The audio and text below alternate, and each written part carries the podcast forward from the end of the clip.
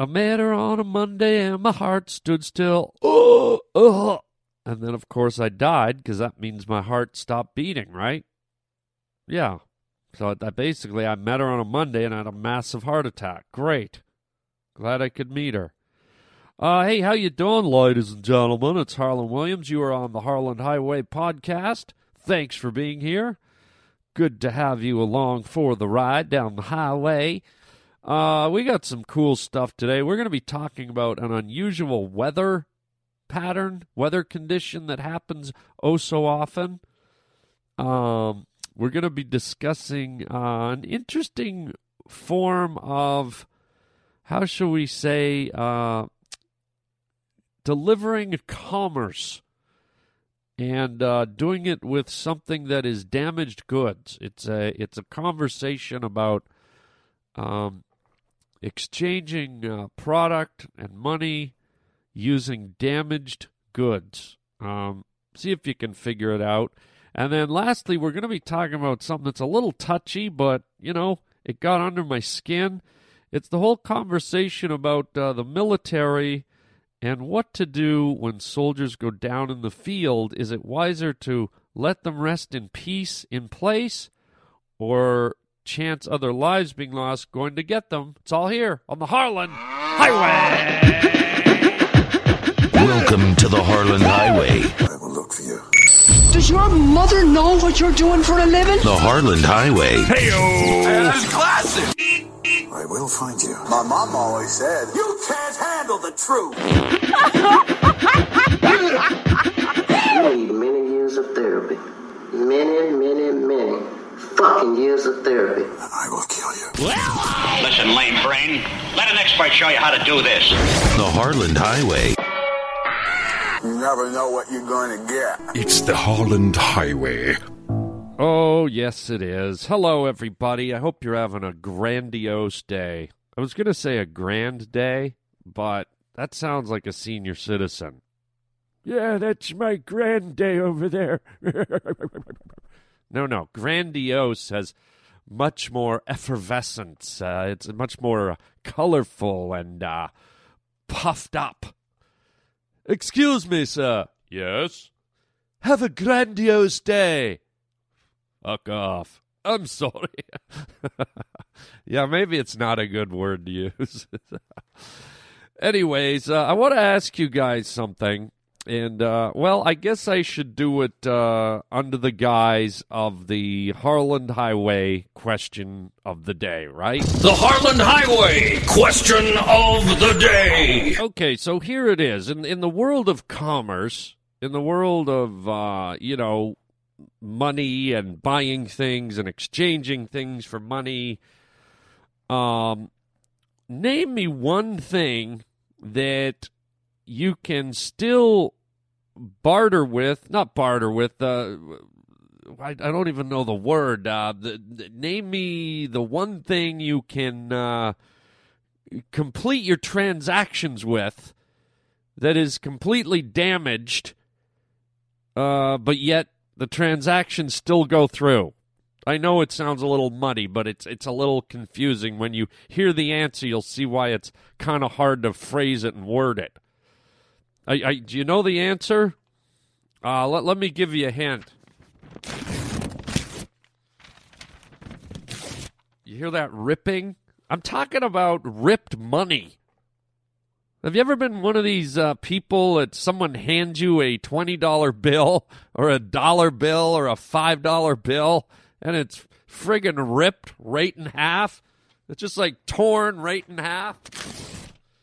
Or maybe it's, uh, you know, one end of it is torn? Or maybe there's like two or three tears in it? It's it's funny because it, it's money and it's completely damaged. It's completely not whole. It's completely in pieces. But some some uh, someone took the effort to uh, take out a roll of Scotch tape and and put it back together again. And I'm like, wait a minute, this, this thing's completely ripped in half. In what other area of commerce or uh, merchandise can you just like uh, whip out some scotch tape, put it on it, and then hand it over the counter and say, "Yeah, this this is good." Yeah, see this broken vase here, this uh, three thousand dollar vase. Yeah, don't worry about the cracks. Oh my God, look at the scotch tape on it. Focus on the scotch tape, not the cracks. Right, you buy a new TV and the uh, the the screen's got a scratch in it or it's cracked. Oh, just I'm telling you, this is an HD TV with HD Scotch tape on it. It the, the Scotch tape is so real looking, you'll think it's real because it is real, and it's it's just what a real lifetime experience you'll have with this real Scotch tape cracked TV screen. But it's funny because not only do you receive ripped money, okay, not only do they, do they hand you ripped money, when you get it, you're always a little bit like, ooh, wait, wait a minute, do I, do I want that? To, is that tape on there? You know what I mean? You're always, but but then you're like, oh wait, it's money, money, money. Every, everyone wants money. I want money. Give me money. Give me. Let me get my hands on the money. I don't care what's on the money. You can wipe a booger on that twenty. Did you wipe your ass with that 20? I don't care. Why is this 20 wet? It was floating around in a uh, toxic sewage dump? I don't care. Is it green? Is it a is it a 20? Is it a 5? As long as it's money, I don't care what there's blood on there. Diseased blood, who cares? You just take it, right? And and same with the uh, with the merchants. You you know, you you you go to a restaurant or you you go buy a pair of shoes and you go, here's my $20 bill. And they're like, I will take that $20 bill, even though it's in three pieces and taped all over. And the tape job's always kind of creepy too, right? The the tape job's like always like it's always off a little bit. It's it's not aligned perfectly. It's like George Washington's eyes are crooked. He looks like like a he's got was born with Down syndrome. His eyes are just like off, and uh, and his his hair's crooked, and his chin doesn't meet. Right? it's just ridiculous. And then and then what I always wonder is what's the backstory on this on this paper money? What what in what instance have you think about yourself in your lifetime? Okay, think about you. Have you ever pulled a piece of paper currency out of your wallet and ripped it in half? You know what? You know what? I, I, money doesn't mean anything to me. See this 20 dudes? Look. Okay. You know what? Fuck money. Okay. You know what? Give me your 20, bro. Why? Just give it to me. Okay.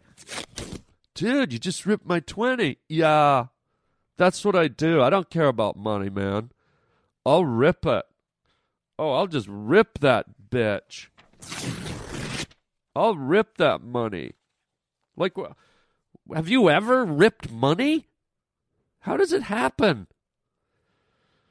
How and, and when it gets into pieces, like I can see maybe someone like have you ever got in a in a situation where you're tugging on money with someone? It's like, hi, I'd like to buy a Big Mac. Here's a twenty dollar bill. And the uh, person behind the counter grabs one end of the 20 and you've got the other and you're like oh no i don't know. I, am not sure. Do i really want the big mac? Oh ooh. Ooh uh, can i get half the big mac if i let you keep half the 20 is that doable but what what happens when you get uh, dollar bills or, or twenty dollar bills or whatever that are that are ripped uh, in like three or four places? They look like they've been in a juicer or something. Someone just dumped their money in a uh, juicer and made a, a a money smoothie or something. I don't know. So there you go. That's that's uh, the big uh, Harland Highway question of the day. I don't have the answers. If you're out there ripping money, um, you know, I hope you get a paper cut and you get a twenty dollar infection in your fat money ripping fingers. So there. How about that, money ripper? The Harland Highway question of the day. Okay, so I got to talk about something. This is a little serious. This could be a touchy uh, topic, okay? But I, I, I got to talk about it because it's it's bothering me. And uh, you know, I don't I don't want anyone uh, in the military to feel uh, disrespected or uh, you know feel like I don't honor their service or anything like that. This this is a question wherein I feel like I'm kind of looking out for people in the military, but I'm not in the military, so I'm a little bit confused about something. And so I want to throw it out there. I went to see this movie uh, Survivor. And uh, it was an intense movie about the uh, the uh, special ops, the Navy SEALs guys in Afghanistan on a mission, perched high in the uh, hills, trying to take out a, uh, a dangerous Taliban leader that had was responsible for for dozens and dozens of American soldiers dying. And so these guys were sent up into the hills to take this guy out. And just before they could complete their mission, some goat herders showed up. You know, three kids and an old man. And um, they compromised the mission. And so the soldiers were faced with we can kill the goat herders, we can tie them up and leave them at the mercy of Mother Nature, or we can cut them loose, let them go, and call in our uh, guys to come and pick us up, and we'll do the mission another day. Um, so some interesting options for the guys. Now, remember, uh, this is in the middle of a war where uh, war uh, can be deadly, it can be bloody, there can be horrible casualties where not just soldiers die, but sometimes civilians die, children die. Never a good thing. You know, it's, it's not good that anybody dies. It's it's not even good that there's war. Period. In, in fact, on a side note, it amazes me that in this day and age where we can create uh, such fascinating things like the internet and, and rockets to Mars and cell phones and, and medicines that cure leukemia. And it just blows my mind that within our world there's human beings that just are hell bent on on warring and killing and and fighting over such ridiculous uh, things. You know, the fact that we're so intelligent on one level and we're so unintelligent on another level that we still fight and kill each other like ants, like like nests of ants going to war, or swarms of, uh, you know, of of hornets or honeybees landing on a hive and g- killing each other because they want that hive. It's just it's it's tragic that we're still in that kind of primitive mindset that war exists between human beings. And and I'm not saying one side's right or one side's wrong. I'll tell you what. Is is the US always right? Is it ever wrong? Is is uh, China or Russia or the Middle East always right and wrong? Who knows, man? You know? But uh, the fact that there's war is just, it's saddening. It's saddening. So, anyways, one of the things that happens in war and what happened in, in this situation in, uh, in Lone Survivor is um, you get a situation where soldiers, in all their honor and all their glory, are out there fighting in the field. And some soldiers are shot, they're killed, they're they're knocked out of action, tragic. But you're in a situation where there's a code of honor in the military. From what I can gather, you know, correct me if I'm missing something. But I think there's a motto out there no soldier left behind, which is completely honorable. And the idea of a, a, a, a soldier, one of our own, laying somewhere in the field of battle, just alone, at, at the mercy of the elements, at the mercy of the enemy. Um, it's a horrible ending. It's a horrible way to think of of someone's life ending, and there's there's great honor in wanting to rescue that body or rescue that individual and bring their body home, blah, blah, blah. But here's where I'm getting um, conflicting feelings. Because I've noticed over the course of my life, watching war footage and watching war movies that often portray true stories that happen in the war. Um, after watching this movie that I'm mentioning, um, it seems to me there's a lot of this let's go out into the field of battle and grab the corpses of the deceased soldiers. And unless I'm mistaken, I feel like I've seen one too many documentary or movie or whatever where in in the act of doing that honorable thing like five, six, seven, eight, nine, ten, eleven, twelve more soldiers get killed. So what I'm saying is you're you're sending live soldiers out to get dead soldiers, and in the process, the live soldiers get killed. And part of me wonders is is that right? Is that worth it? I know I know it's about the honor and it's about respect and it's about all those great things which which I have and you have and we all have. But it makes me it makes me wonder about the collateral damage of instead of having one dead guy or girl, suddenly there's seven. Um and and you go, "Wow, what a what a tragedy." First of all, it's a tragedy that that one soldier went down, but now five more went down trying to retrieve the soldier that had already passed. And that's where I'm confused. And I'm not knocking it. In no way do, do I want anyone to think I'm knocking the heroism and, and, and the courage and the commitment of our soldiers. Like I said, if anything, I, would love to see a, result where less soldiers die. Um, but I think what triggered it too is when I was watching this movie Survivor, there were there were four soldiers up in the hill and three of them were already dead, and there's one guy left.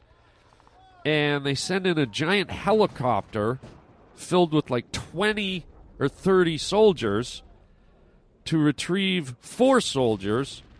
And in the process, um, 20 or 30 or whatever is in this helicopter were killed. They blew up. They were they were they, they got a, a, a rocket launcher right, right up their helicopter butt. And so all of a sudden, four soldiers dying, or three, as the case ended up, because one guy lived. That's the basis of the movie. So instead of uh, four soldiers perishing, which is horrible, suddenly there's like 35 soldiers perishing. And so sometimes I wonder is that the right strategy? Um, and it's a hard thing to say because, you know, if I had a kid, I wouldn't want him out in the field and just abandoned and left behind. But I don't know. It because then you got to look at well, what if the 30 guys that went in were successful and they were able to pull the bodies out and nobody gets hurt? But it just seems like it's a, a, a high risk factor, a high price to pay uh, to to you know, kind of pull in the deceased. And again, I'm not in the military, so I don't know the mindset, but it just makes me sad that all these people die. And, and I guess the only parallel I could have, if there is one, is I don't know if you've ever watched documentaries about, you know, uh, Mount Everest. But it's a very interesting thing where when, when people climb Everest, they know there's a very high probability of death. Every year, people die um, climbing Mount Everest. And what happens is when people die on Everest, they leave the bodies. They leave the bodies in the snow because people don't have enough strength or wherewithal or resources to retrieve the bodies. They, they, it, it's just too risky. And so Mount Everest is littered with with uh, dead bodies. and part of it is, I think, from what I've I've seen, is it's it's a little bit of badge of honor. It's also about leaving leaving the the if you want to call the mountain climber a warrior in a sense, it's about leaving the warrior on the field of battle, which in this case is Mount Everest. And perhaps there's a, a sense of honor in leaving that person there, and they climbed the mountain knowing that they might end up spending eternity there. So I don't know. Is is there? This is just a question. Is there is there more honor in leaving a soldier in the field, and you know, leaving him there as as his final resting place? Does that say more? Is that more of a testament to the soldier that he was willing to give up his life, his freedom, to live and die and fight in that uh, arena, that theater of war? I, again, I don't know. I'm just asking questions here, but it, it it it all goes back to is is there a way to lessen the body count? And I don't know if they discussed that, and uh, you know, I'm sure they discussed that behind closed doors in the military and whatnot. But um, so I don't know. It's kind of a serious topic, and again, I'm not trying to, um, you know, say to the military, "Oh, I don't care about you guys. You should stay in the field." Blah blah blah. It's it's definitely not to diminish the value or the service of our uh, military. But I guess I guess if I were to put myself in that scenario, and maybe this is just me, but if I'm a soldier and I'm out there and I'm with a platoon or something, I personally, and this doesn't, uh, you know, this is just me, I would say to my guys, guys, if I get shot down, if I get wasted on the battlefield, don't come back and drag my body away. Like, leave me there. I'm fine. I signed up for this. I I know I can be killed. I don't want to put your guys' lives in danger any more than they need to be. If I get shot and I drop in a spot, that's my final resting place. That was my destiny. That was my blueprint for life. And in my mind, and again, just me, I would be like, this is where I was meant to stop and drop. And personally, I'd want to just stay there. I wouldn't want to deal with people having to come back and rescue me and maybe get killed themselves. And for me personally, and uh, you know, it's hard not to factor in your family because your family's like, I want my son, I want my daughter's body back home or whatnot. But personally, I'd sign a waiver that said, you know what, leave me right there. That that's that's where, you know, if you believe in a master plan, that's where I was meant to drop. And I want that spot to honor my commitment, my sacrifice, my everything. That is my spot. I died there. It's like going back to Everest. That's that's where it all that's where their last heartbeat happened and that's where they are, are immortalized right there. Um I mean, obviously, somebody sooner or later would come and take the body away or whatever, but I don't know. I guess with me, it's like personally, and I'm not speaking for the military or any of the brave soldiers. Personally, I'm like, I'm like, you know, I, I can I can live with that in the afterlife. That that's okay for me to uh, be there and deal with the consequences. But uh, you know, what do I know? M- maybe I join the military, I get into the uh, the field, and I completely change. I don't know.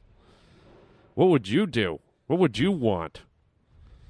Um, let me know if you want to comment on it. You can uh, you can call me at 323-739-4330 or uh, you can email me at harlandwilliams.com and uh, it's a touchy topic. Don't get all angry and freaked out about it, but it's a question you need to ask because at the end of the day, it's about saving more lives.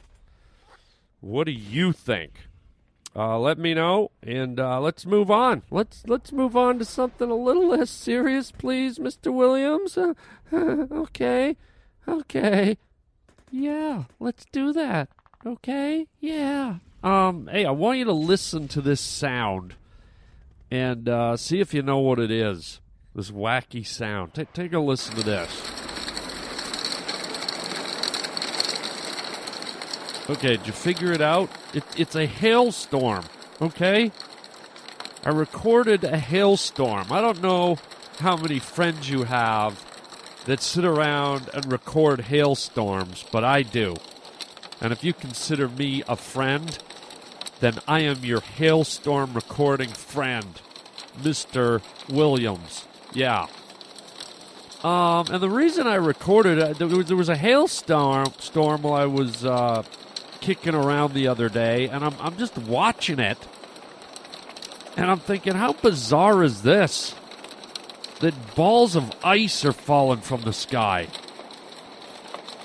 And it made me wonder too, because you know, you ever hear that saying, you know, oh, if you're up on a tall building, if you were on the Empire State Building and you dropped a penny off the roof, it would go right through a car, right through the cement, right through the core of the earth, and kill a guy in China. Yeah, right.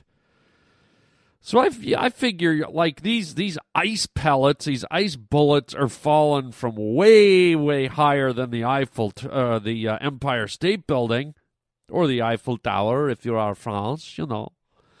Um so why aren't these things just like turning the planet into Swiss cheese when they fall? Because I mean they're dense, they're hard, they're they're moving fast they probably weigh about the same as a penny.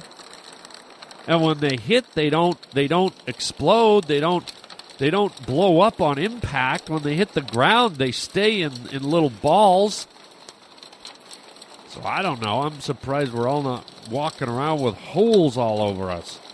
But it's such a weird uh, weather pattern. You don't think of it a lot because you, rarely see it. You, you might not even see a hailstorm once in a year. You might not see one in two or three years, but when they happen, they're just kind of bizarre. They're like way out there weather events, and it's really wacky when they happen. You know, I live in California, and, you know, it doesn't snow here. It's warm all the time, at least, you know, in Los Angeles. And all of a sudden, I go, well, what's the difference between a snowstorm and tons of ice balls falling from the heavens? in essence, it's kind of like an ice storm, right?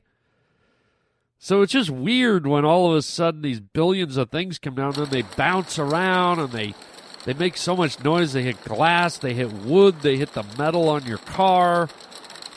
It's like a symphony of uh, sounds. So I don't know. I thought I'd just share it with you. It's kind of an oddity. Um, goofy, uh, goofy hailstones. And I don't know if you've ever uh, stood in them, if you've ever been caught in the old hailstones, but they can hurt, man. Like I was talking about earlier, they don't penetrate right through you, but holy smokes, they, if you got your bare skin out, your, your bare arms, or you're in shorts or something, boom. They sting those little little monkey balls. Ouch! Ouch! Ouch! Ouch! Ouch! Ouch! Ouch! Ouch!